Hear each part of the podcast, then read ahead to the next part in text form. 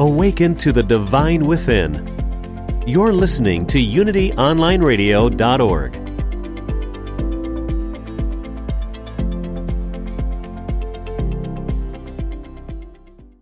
The content of this radio show is not intended to be a substitute for professional medical advice, diagnosis, or treatment. Always seek the advice of your physician or other qualified health professional with any questions you may have regarding a medical condition. Welcome to One Soul Radio, an interactive conscious conversation grounded in psychology and inspired by spirit with Steve Hassenberg and Callie Alpert. Welcome, friends, to One Soul Radio here on Unity Online Radio. This is the show for you and by you, a virtual community creating conscious conversation and the opportunity to have a place to delve a little bit deeper into life than you may do on your own. We hope to offer you a unique perspective from both worlds, the psychological and the spiritual world at the same time. My name is Callie Alpert here in the Central Hudson Valley, New York, with my dear friend, co host and spiritual psychotherapist Steve Hassenberg in California. Hello, Callie. Hello. You're missing the perfect weather we're having here, and I'm sorry you had to leave last week. Back, back to the cold, icy East Coast. okay, well, don't make it too dramatic. It's actually not too bad here. It's just cont- contemplative and gray and a little rainy. It's okay. Um, so today, I'm so ex- we're both so excited. This this could be, and we haven't even done the show yet. This could this could be our singular fa- singular favorite One Soul Radio episode. No pressure to our guests before Right. we've even started, but it's very possible. Um, so today, as we continue our mini series, Spiritual Self Help Legends, we are going to celebrate our beloved teacher Ram Dass, explorer of inner space, featuring his son Peter and daughter in law Linda for their first time ever interview together. So, psychologist, psychonaut, spiritual teacher, philanthropist, and author of the groundbreak- groundbreaking book Be Here Now, Ram Dass has guided millions on their spiritual paths. And while he gifted us with countless recorded teachings, lectures, and books about his road to consciousness, less has been known about what Ram Dass learned for the first time at age 78, which is that he had a 53 year old son, Peter Reichard. And in this very special One Soul Radio, we welcome Peter and his wife Linda, as I mentioned, for their very first joint interview to discuss the Ram Dass, or RD as Peter likes to say, they came to know and love in his later years. We're going to share some stories about his profound influence on all of us and offer some action steps to channel the teachings of RD in a way that can enhance your spiritual practice and your everyday life. Wow. So, sounds like a good promise. We I have a lot like to cover. I already think this needs to be a double show at least. I'm, go- I'm going to listen in on this one. So we're just going to set up really quickly, and then we're really actually very keen to get to Linda and to Peter. Um, so I think Steve, you talked about so "Be Here Now" was probably the most is the most seminal book that Ram Dass had had written, right? And you first read it in 1971. Is that when you first I, I think found your uh, way?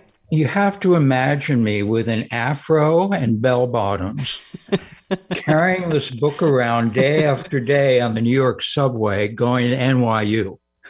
so that's when I first read it. And I would gather, I'd venture to think that you probably weren't a very unusual vision back then. You probably weren't the only one that was doing that. Uh, you know, it's probably true. You know, I was thinking like I um we talked about this in our pre-production meeting. I was having a hard time remembering when I first was exposed to Ram Dass and the book because I feel like I came to it sort of as a late bloomer. I kind of I grew up in the 70s as a teenager. That was my formative years, but I got um you know, when I it wasn't really until like my late 20s and 30s that my hippiedom came out sort of in a sort of in a delayed way. Um, and that's when I started learning. It was really a lot of it was a boyfriend that I was traveling with and doing my second chapter of drug experimentation as we were being globetrotters and fabulous bohemians, and um, reading a lot about the psychedelic experiments that um, at the time Dr. Alpert and uh, Timothy Leary and Terence McKenna were all doing. Um, so that's I think that was probably my first exposure. Um, but you also had access at Naropa, right? Which is the Yeah, holistic I was center uh, in living. Yeah, I was living in Boulder and um, Naropa Institute, which is still ongoing, Right. is a wonderful Buddhist kind of university. And at the time, Ram Dass and Trungpa Rinpoche were doing a course together on the Bhagavad Gita. He was a wild monk. He was the right? wild monk. A little bit of yeah.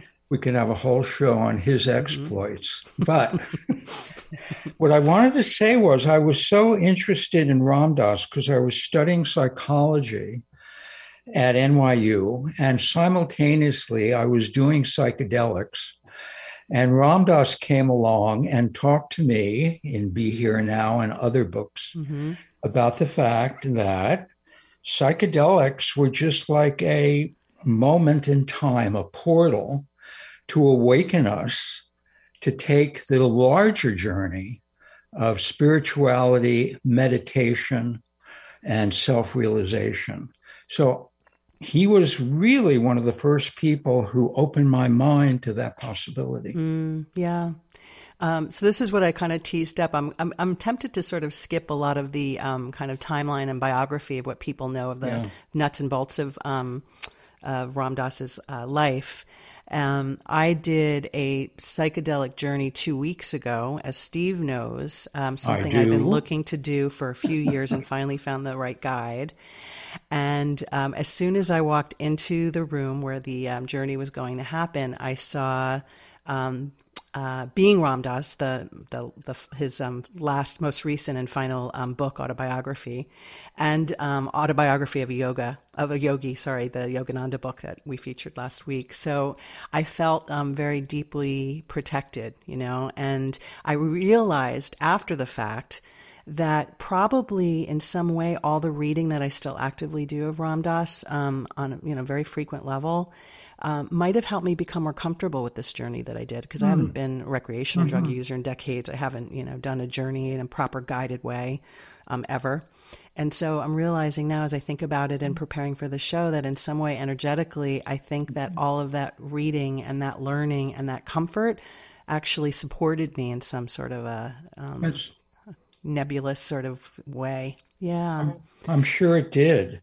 And on another show, we're going to hear about your experience. We, I'm happy to share it. Happy to share it. I'm, a, I am. I, I'm a big proponent, but not about me right now.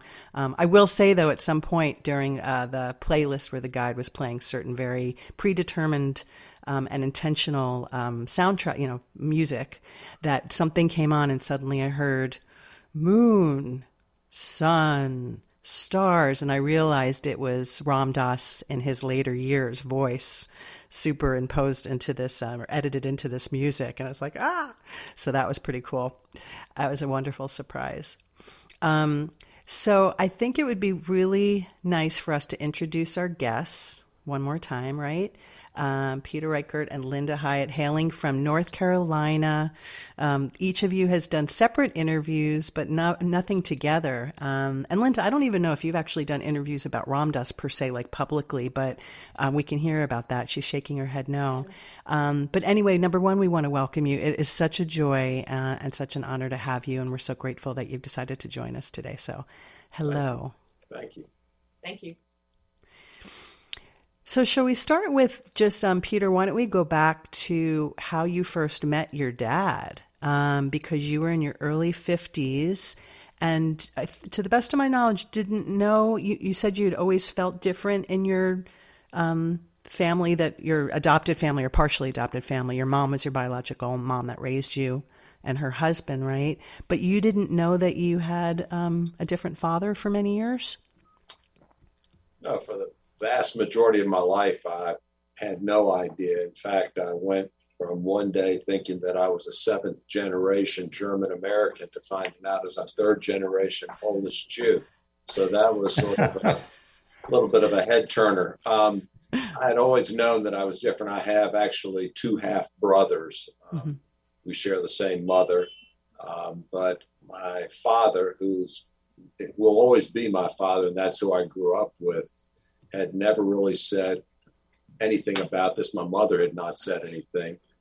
And it wasn't until in my early 50s that I was introduced to my biological father. And first time I saw a picture, I realized that that's who I had favored all of my life, looks and everything else. So it was, uh, it was, it was truly an incredible experience and, and one that I, I've treasured every day since then. Mm. And you didn't know, right? Your older brother, there was a little bit of a whisper in your family that it's possible that you had a different a biological father. And it actually, I'm the, I'm the oldest of the three. It's kind of interesting. I am obviously their half brother, but between December and February, we are literally one, two, and three. We are that close in age. So mm-hmm. um, we've always been very, very close. But my middle brother had heard something about this and had written a letter to the Seva Foundation um, to Ram Dass and suggested that possibly his brother, me, was Ram Dass' son. And I suspect that Ram Dass had probably gotten a few of these along the way, and he was not thinking highly of it. And Steve, as you know, Chuck Blitz, who is just a, a unique, unique human being, was at dinner with him and said, well, that sounds kind of interesting. Let me look online and see what I can find. And he found pictures of us, and the similarity was incredible. And so he asked Ram Dass or RD if it was okay if he reached out and he talked with my brother, who had not said anything about this to me, that he'd done any of this. And my brother called and said, um, Are you sitting down? And I, yes. And he said, I think you might have a different father. Hmm. I um, had never heard of Ram Dass, so I had to actually Google and see who Ram Dass was. but I then saw the similarities.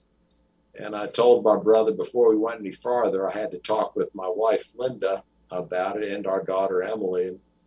So when Linda came home, I said, Well, I had a most unique experience today. And said uh, Lawrence told me that I have a different biological father, and his name is Ram Dass. And Linda, who has been a student of, of, spirituality and religion for many, many years, I think she was a little bit bowled over too, with with because she knew who RD was. So that was uh, that started us on our journey.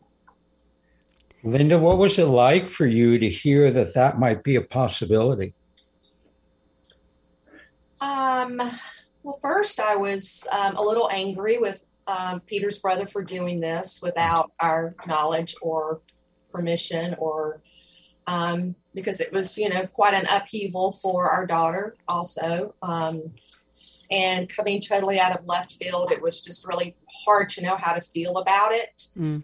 Um, I knew of Ram Dass very tangentially. I'm very involved in um, I'm a Protestant and, and have been very involved in mainline um, church my whole entire life. So I had didn't know a lot about Hinduism.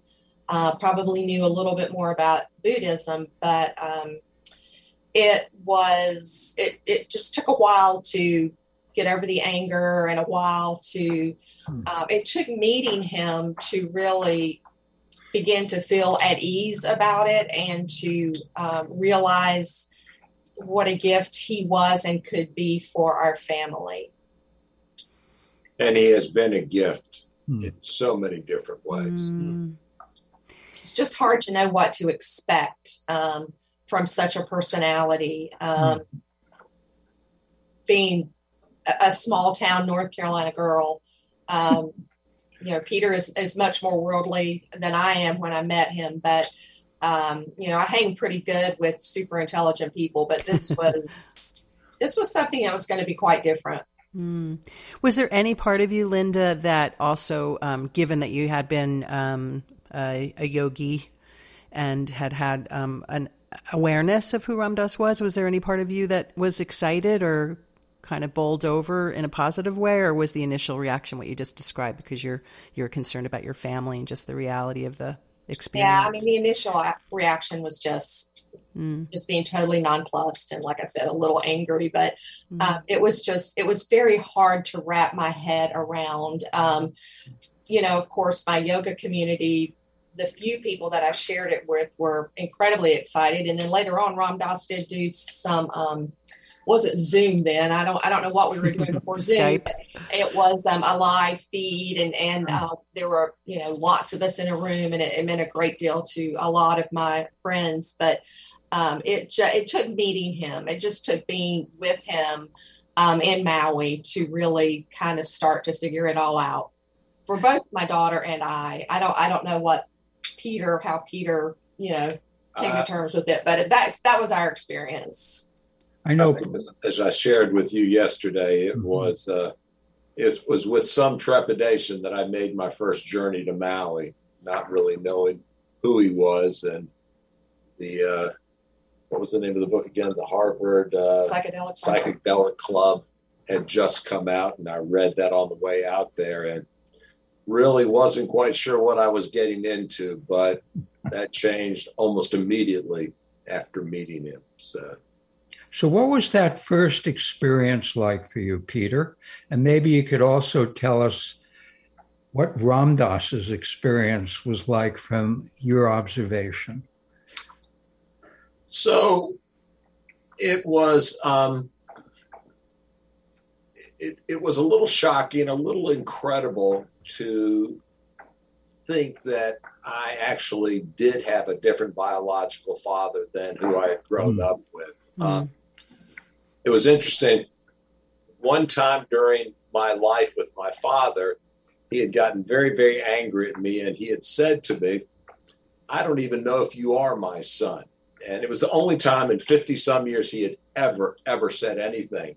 Huh. And he lived in Chicago, and I came home and I said to Linda, I said, Well, here's what dad said. And she said, Well, you could always do a DNA test if you'd like. And I said, Yeah, but either, said, would it make any difference? Yeah, either either no. he's going to be my father or he's not my father, and then I won't know what's going on. So then, when I found out that Ram Dass or RD was my father, it sort of answered a lot of questions. Mm. Um, we then talked on the phone a couple of times, and that was very nice. Then we had the DNA test done, and that came back conclusive. And then, as um, I was approaching going out there. So this was October when we were first introduced to this idea that we might be related. And then it was January when I went out to Maui. And I'll have to say, I was I was wondering what the hell I was doing on this plane going out there. and especially after reading that book, because the book was not particularly flattering about Ram Dass and, and some of the others in that group. But uh, like I said, the the first meeting with him was it, it, was just so full of love and, and embracing. And I know he had to have some trepidation. As we talked yesterday, I mean, Ram Dass always talked about not wanting to be burdened with family. It, it, right. it was an impediment to this journey that he was on. And as we talked yesterday, I think it was probably good for him and good for me and my family that we did not know each other many years before because I think when we finally did know each other, he had gone so far into this journey. And then the fact that he had a son and a daughter in law and a granddaughter, especially. Mm, yeah. I think that was such an incredible gift for him. And he really, he lived that gift mm. every time. Every mm. time we talked, every time we saw her, the pictures of them together is just unbelievable. Oh. Do you? Um, I remember reading uh, in the chapter where he wrote about meeting you that, um, to the point you just made, he talked a lot about how he wasn't prepared for parental love, him as a parent, and yet obviously highly evolved and highly connected to the idea of soul love with other humans and even his satsang, like his extended community and being a godfather to a lot of children around him, including Timothy Leary's kids. Um, do you remember the first time you felt a spark of love from him and could you distinguish what kind of love it was? I know it's sort of a very amorphous thing to describe. Yeah. Um, I don't, I, it was interesting because as we got to know each other, RD was always very careful. I mean, he said, I'm your bio dad. And he was always very respectful mm-hmm. of the relationship that I had with my father. I think that he was so embracing of the entire family and the entire relationships that we had there. Uh, and I think that was very much sort of a fatherly love in many ways.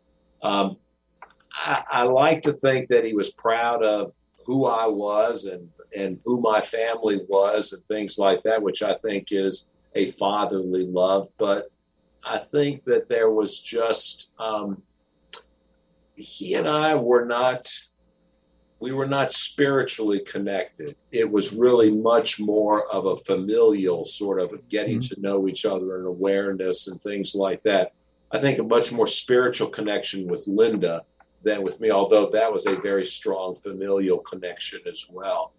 So I think that um, that really sort of defined our relationship. I think it was more of a fatherly love, son loving. I, I have to say that I really did. I can say I really grew to love him as as a father. maybe not as a father, but as a biological father. I mean, my mm. father, who I grew up with, was an incredible person, and I have always loved and respected him too.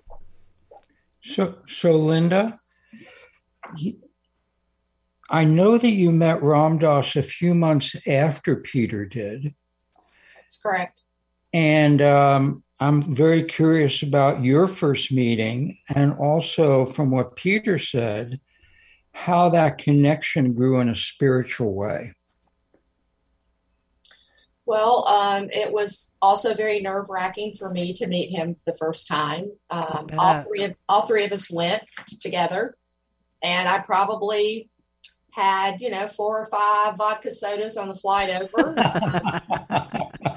and, a Xanax. And a Xanax, probably, because I don't like to fly, and that was over a lot of water. Um, so uh, it was very um, scary and it was intimidating. I had no idea what to expect at all.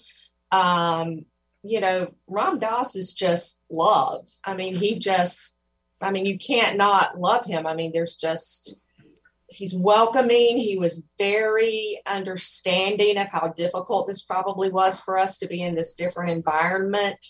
He was very careful with Emily, our daughter. His, um, you know, right hand woman, Dasima, was just incredible. Um, everyone we met uh, were just so welcoming and trying to help us feel at ease. Mm. Um, I, it was a good first visit, but I don't think we felt super, super comfortable through that visit. I think it was afterwards. Uh, other visits, you know, where it just began to grow in, into, you know, familial love and, you know, he would call Peter son, son, do this, son. And it, it was, you know, it became, it came, became funny.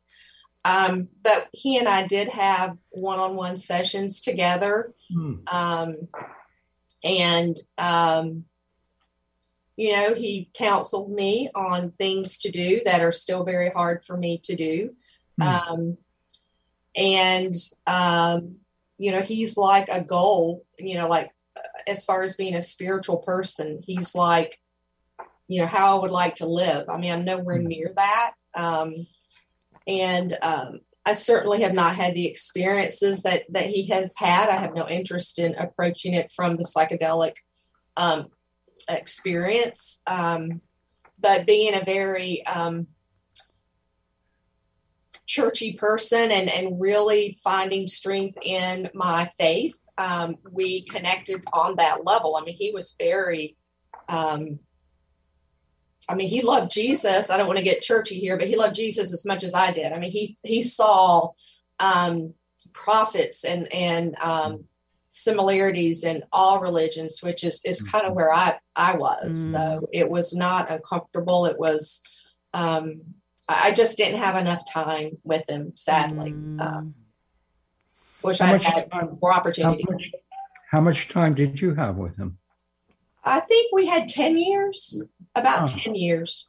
Huh. And we went every year hmm. to see him, but it was just once a year. For a long time, every Sunday evening, we did FaceTime um, for very for probably a year and got to know each other very well that way. But um, just it just wasn't enough time and the, the distance and the time, but we did the best that we could. Hmm. I had an opportunity probably to go a little bit more. I uh, went out for different special occasions, and my business takes me to China some. So mm. coming back that way was easy. So. Well, first of all, just so glad that you had. I know I can't imagine it could never feel like enough time, and also so glad for you that you did have those 10 or so years um, for yourselves, and then also just to be able to share this with us. It's such a beautiful transmission in some way as a firsthand um, experience, just hearing you relaying these stories and knowing that you had such a deep, obviously, and familial, you know, relationship with him. It's quite beautiful. I also think he. Um, didn't he find his way, speaking of uh, religion, just to cap off what you were saying, Linda, didn't he find his way back to his Judaism later in life in a way that he um, oh. hadn't before? And we yes. just have about 30 seconds before we have to take our, our break. Yes. If you'd like to just uh, share a little about that. Yes, he did. I mean, um, he, I think he just found a whole new appreciation for it. I think coming to the realization that there's beauty and there's um, there's a depth and there's something in all religions and i think he appreciated it was easy to appreciate what he had been exposed to as a young person and how that just all melds in together it's mm. all the same i mean it's all the same so when we come back, we're going to continue talking with Peter and Linda. And I think I'm going to tease up the fact that I want to hear about Peter's level of spirituality or lack thereof. We will be right back.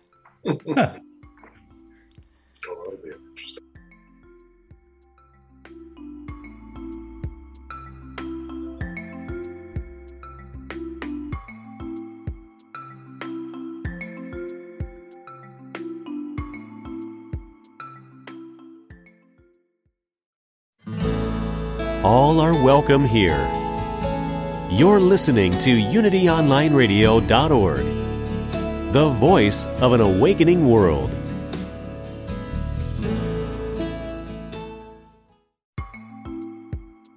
Welcome back to One Soul Radio with Steve Hassenberg and Kelly Alpert. Welcome back, everyone. Oh my gosh, this is so much fun. We are here talking, honoring Ram Dass, and we are here with his biological son, Peter Reichard, and his wife, Linda Hyatt, talking about how they met Ram Dass in his, well, Peter in your early 50s and Ram Dass in his later um, 70s, and just about the um, 10 magical years that you did have together getting to know each other from um, from the start. So before the break, we were starting to talk about. Um, we were hearing a little bit about Linda's relationship with um, spirituality and her belief system, and some of the conversations that she had with Ram Dass, her dad-in-law. Uh, and then Peter, you've you've called yourself a self-described not like not spiritual guy, right? Is that a fair? That, that, still, may, that, you... that may, be a little harsh. I uh, I um, I grew up in a family that really was not a church going family in any respect. My my mother's mother was a very devout Catholic and used to spirit us off to Catholic mass whenever we'd visit her, but otherwise really never grew up in a church. And in high school, my father was invited to come speak to a Quaker meeting, an unprogrammed meeting where they would invite people in to speak, and then you'd have your silent worship and I was really I was sort of called to that, and it was mostly the tenet that there is a piece of God in every person, mm-hmm. and I really that that that resonated with me, and uh, I ended up I went to a, a Quaker college here in Greensboro, Guilford College, and uh, have been a Quaker ever since. I am a trailing spouse, so I've gone to the Presbyterian church mm-hmm. with no, no, no, no the Methodist church. she, she, is Presbyterian, but I've no, gone, no, I'm not Presbyterian. Anyway, she's gone. I, have been a trailing spouse. Forgive me, um, but uh, I, I don't seek spirituality. I don't. I, I am not as inquisitive about it as I might like to be. I am. Uh, I'm lazy in that area. There's there's so many other things. I am very very political. I'm very tuned in to community, people, things like that. So I think while I am very strong in that area, I am a little weaker in the spirituality side. Thus, I am so very fortunate to have a wife who is much much deeper into it and really helps to guide me in a lot of ways at times. Linda said something. Oh, before I say that, for those of you that can't see us, which is everybody, right now until we'll, we'll post this on YouTube after. I'm looking at Peter, and there is a definite and distinct resemblance mm. to a younger Ram Dass. Mm. So that connection is there. Um, during the break, uh, Linda was talking about um, Ram Dass uh, saying that he had one incarnation left. And I'd be very curious to hear about that conversation you had with him. Well, it was probably one of the very first one on ones I had with him um, early on. And I had come prepared to talk about, I knew he, in his later years, had really moved into working with the dying and death and um, mm-hmm. what happens after death and, and helping um, more um, normalize uh, this thing that no one can, can escape. Mm-hmm. Um, so, my uh, a seminal event in my childhood was my mother dying when I was six or seven, and never not having any memories of her, and really um, that's affected my whole my whole life. Mm. So I was talking with him about how can I connect? Did he feel like it was possible for me to connect with her spiritually? And so we were talking about that, and um, somehow it just segued into you know what happens after we go and he talked about he felt like he had one more incarnation because he didn't have it quite right um, in this in this incarnation and um, you know that was a pretty stunning statement. If he has one more i hate to think how many i probably have. But, but I, I, you said he had mentioned it. He did talk oh, about he, that. he, he did talk about that. He was very very clear. I will say that rd was very um, he was very strong in his beliefs and everything, but he was also a, a, a humble, uh, mm-hmm. self-deprecating person too. Mm-hmm. And I think when we knew him, yes, yeah, yeah how he was earlier, I, I, don't know, but at that point, and so I think the concept that he he truly believed that he was not there yet, and I think it. I often thought, in fact, I used to tell him, I said, you know, RD, regardless of what people say to you all the time, I know you put your pants on one leg at a time, just like everybody mm-hmm. else in the world. Because I think that so many people, and you could see it, I would see it. They became a different person around him, and they, they, they, they, in some ways, even fawned over him and things like that.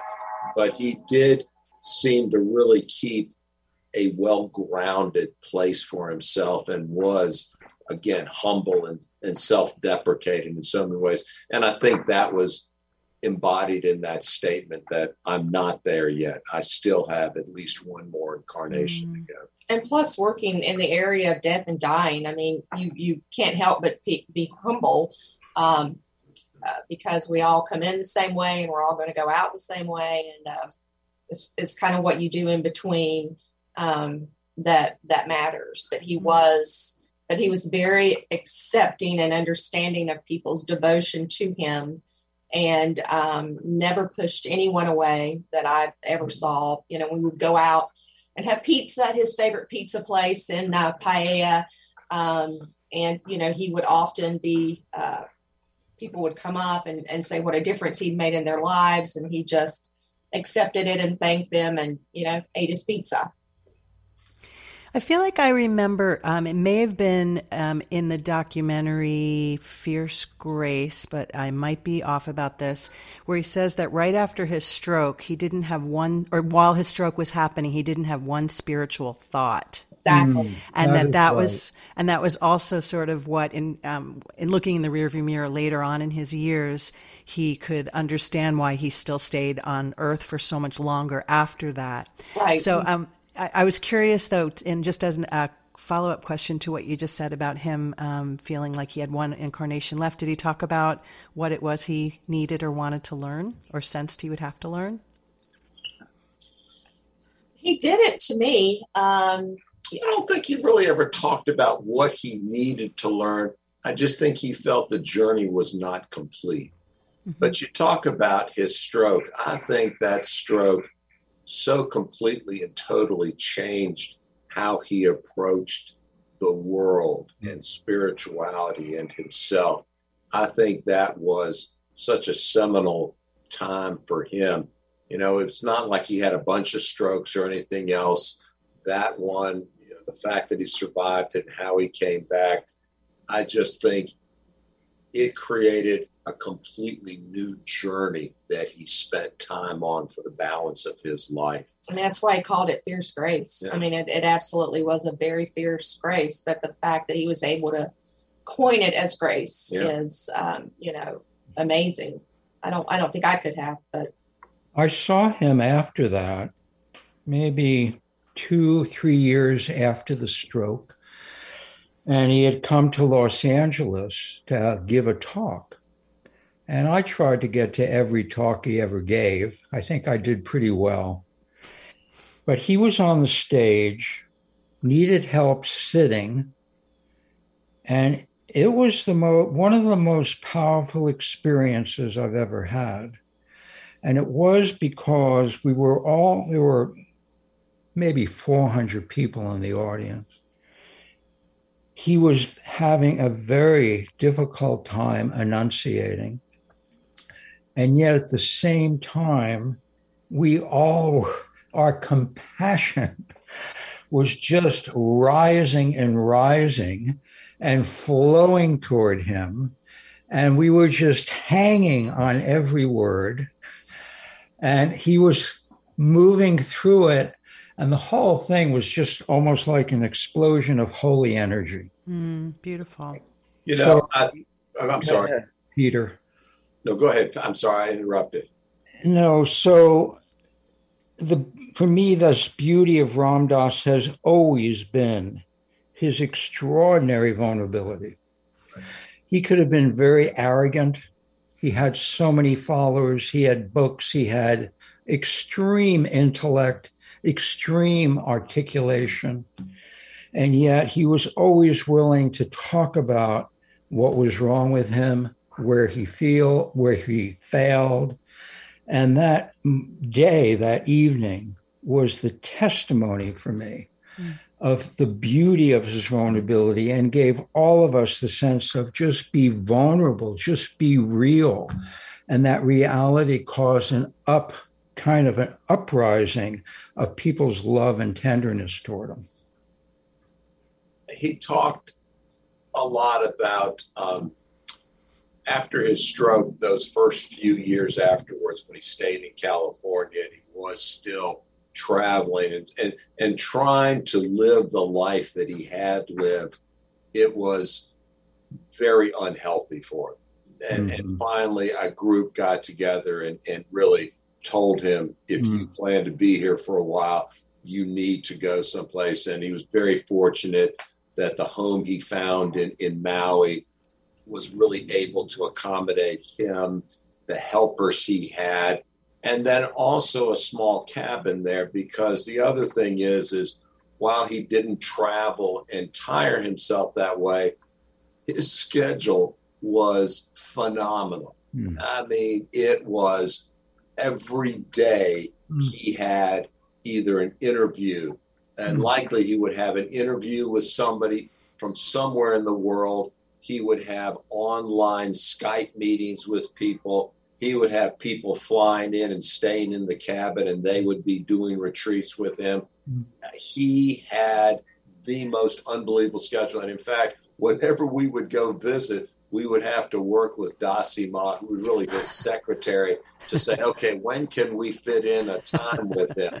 And it, it was phenomenal, the work ethic that he took to the end there. Beautiful.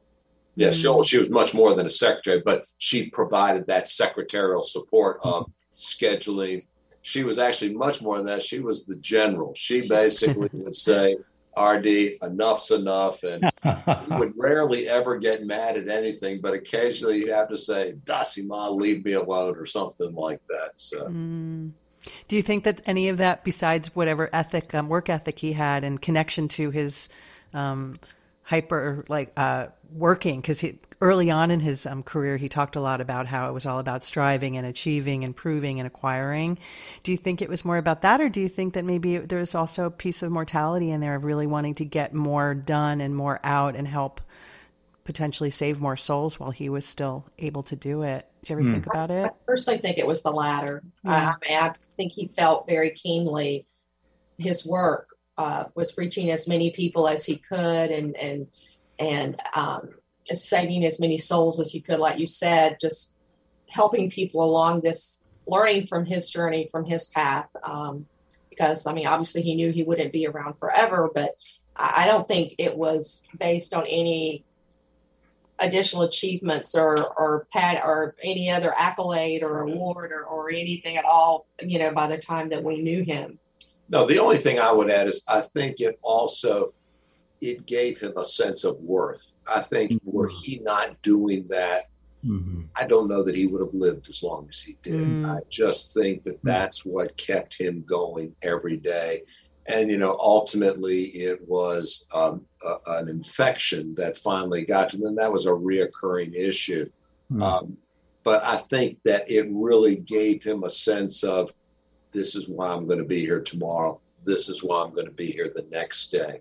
And the great other part of that was that every day he was touching people in so many different ways. I mean, he was writing books with uh, Ramesh, I mean, all the way up until the end there. He mm. published a book like three months before he passed away. So he really was working hard. I have it right behind my setup over here, but I don't want to. yeah. Don't want to knock anything around right now, but yeah, yeah. So, how close are we to? So, so I think before we get, I had one other yeah. question I'd like yeah. to ask, and then we're going to offer our listeners a very special version of our action steps today that are sort of collective. Um, thanks to uh, Linda and Peter's contribution. So we'll get to those in a minute, and they have to do with some of his um, RD's favorite quotes that resonate for all of us. Um, I'm curious what he's been. Um, he he left his body in December of two, of 2019, so it's been less than two and a half years by the time the sh- well the show's broadcasting, obviously now, but um, just as a sense of time and place. What's your relationship with him uh, with him like right now? Assuming there is one. I mean, I still feel very close to him. I mean, mm-hmm. I feel his presence. Um, we probably have more photos of him around our house now than ever. I mean, it's just like we want them near us. Um, and, uh, you know, he sent Emily early on, you know, some things for a puja table. Um, you know, I've, I've had a puja, I mean, an altar puja table for a while, but, um, I mean, I think about him a lot. I mean, I, I don't, because he was in Maui and I didn't see him, he doesn't feel like he's that far away from me. Um, I know I, I can't pick up the phone and talk to him, but I do love following what they're doing in Maui at the house. Um, it's I can, we can't wait to go back and visit there. Um, hopefully next year, but it keeps him close and hearing from Dassi Ma and and all the folks there it you know i don't i know he's left his body but it doesn't really feel like that to me. Um, i don't know how it feels for you. He, he's a part of every day. Um, through this relationship i gained a whole new family of cousins and uncles and aunts across the country. And so i do have interaction with them but it was interesting um, I had a lot of mementos, historical mementos of my father's family, the, the, the, father I grew up with. And I felt a little guilty having those after a while, knowing that he really wasn't my father. And I asked my brothers which one of those they might like. And, you know, I, have kept a lot of them, but I've also replaced them with a lot of really great mementos of, of, of RD. Mm. Um, I was given his father had a wonderful farm up in uh, New Hampshire, Hampshire. and uh, it had a lake and everything, and and it, it was called Willenricka. William for the first son, Leonard oh. for the second son, and Ricka, Richard for the third. Uh, and, a for Albert. Yeah, and A for Albert. Mm-hmm. So it's it was called Will and Ricka, and I have this beautiful piece of wood that was on the back of the boat. It was called Willenricka too and so there's just great mementos like that and great pictures of him. And um, anyway, so yeah, every day there's something that tweaks it, or somebody will ask me about him and say, you know, tell me this or that or whatever. So it's a gift that keeps on giving. God bless. Beautiful. Beautiful. So you, you both shared, and, and these overlap with um, Steve and, um, and, and myself too, in terms of some of our favorite RD quotes, sayings that you've offered up. So I figured um, what we could do for our action steps and way we close out the show in our remaining minutes is go through three of them and then we can go around and just talk about what they mean to us and any suggestions for how our listeners can ground them or implement them into their daily lives if, if something comes to mind. So, um, Linda, you talked about I am loving awareness. Mm-hmm. As one that's sort of a mantra for you that you share that you use pretty regularly. What does that do for you, and what do you think it could do for people to adopt that? Ram Dass was very clear with me about that. Um, mm. That that would be a good mantra just to repeat. Um, I mean, he would use it all the time, and I, am sure when he was using his prayer prayer beads, that was part of what he was doing. Um, I am a, a, very opinionated person and po- very political as well, so as I was saying, it's it's you know he saw people as souls, and so I think using that mantra can help when you're you know very annoyed, um, you know about a Supreme Court hearing for you know uh, hearing for example, example or um, you know anything in your life, just to repeat that to yourself because you really aren't that angry you really don't want to be that person. You really do want to see people soul to soul. And you, I mean, loving awareness.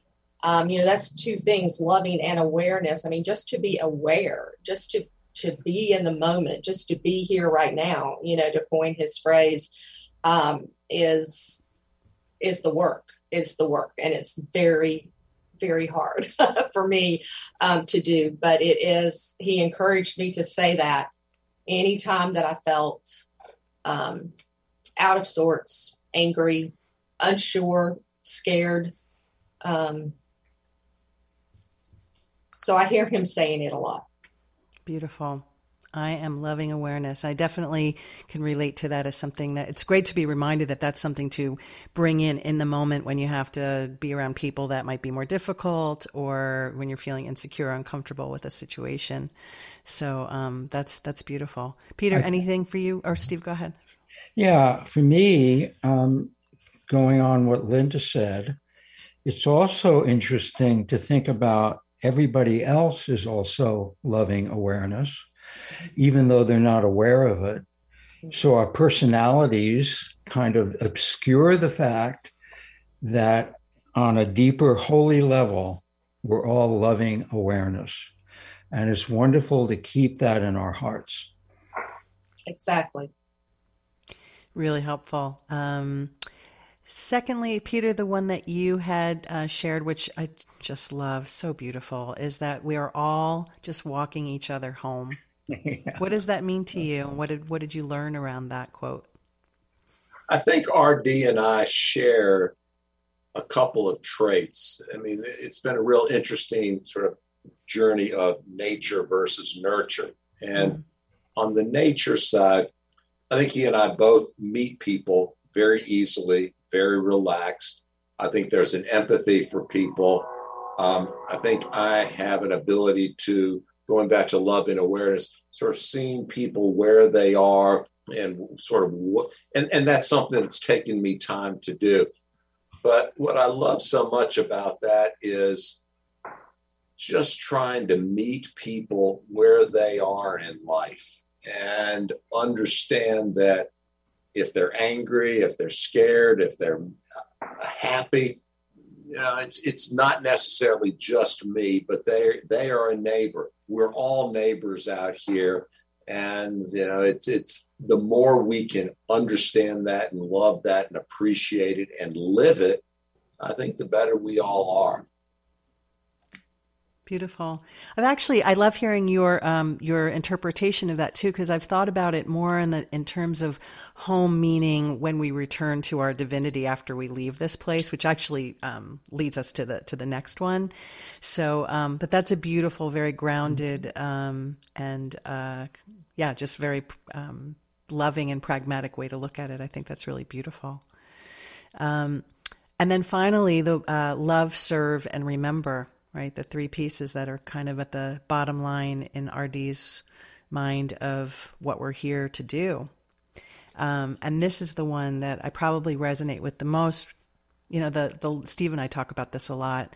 Um, love, self-explanatory, and different kinds of ways that we can find love for other people and also for ourselves. I think that's one that we often forget to serve and be of service. And the remember to me is um, probably what I spend most of my time being with, thinking about, meditating on in, in the interpretation of returning to our highest, most um, sort of divine essence, whether living here in these bodies or when we leave, just the idea of being connected to a higher consciousness that's not stuck in our egos. That's how I've always sort of interpreted it. How do you all connect with this one? I, I just remember Ram Dass, you know, that was his instruction from Maharaji, you know, mm. was to um, love everyone, serve everybody, and remember God. Um, so, mm. I mean, uh, I think that's probably, and you know, if you if you look at God or the divine as the essence of of who you are, I mean that that is where you came from, and that is where you're going to go back to. Just um, you are that. You are that already. You you don't have to seek that somewhere else um, in a building, you know, uh, it's just you you are that. So just remember, remember who you are. Just that's think, where you came from. And I think it resonates for me going back to my Quaker faith that, mm. that there is that piece of God in everybody, and it is uh, you know the Quakers is much about service. Um, you know, love thy neighbors which is a tenet across sort of all religions. But um, it, that that that he, as as Linda said, that was something that he shared with us a lot. Quickly, one final question to that point: Does Emily resonate with these quotes? Your daughter, who's now what about twenty ish, early twenties? She's twenty seven. Okay. Um, we have um, about a minute to go. Yeah, I know we have just about a minute. Um, Emily was brought up in a Protestant church, very important to me. And I shared with you a little bit uh, yesterday about our how dysfunctional, you know, I feel that that whole em- environment is. And she was the victim of a lot of that as well. So she, at 27, she is finding her way. Mm-hmm. And I think she adores Ram Dass as her grandfather. She misses him. She talks about him a lot. And I think she will come to that um, as she matures. I think at 37, she will be much deeper into it. 10 years from now. Well, I think I'm probably going to explode from tears of joy as soon as we say goodbye to each other. Thank you both. Blessings for carrying on these stories, this legacy, and thank for joining us. Such a, such a gift to meet you and to have you join us today. We want to thank everybody um, who's a One Soul Radio fan and listener, and we will see you soon. Thanks, everybody.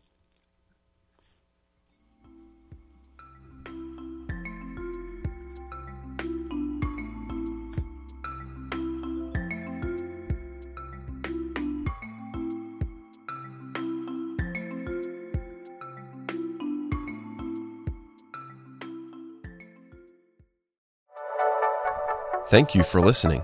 This is Unity Online Radio, the voice of an awakening world.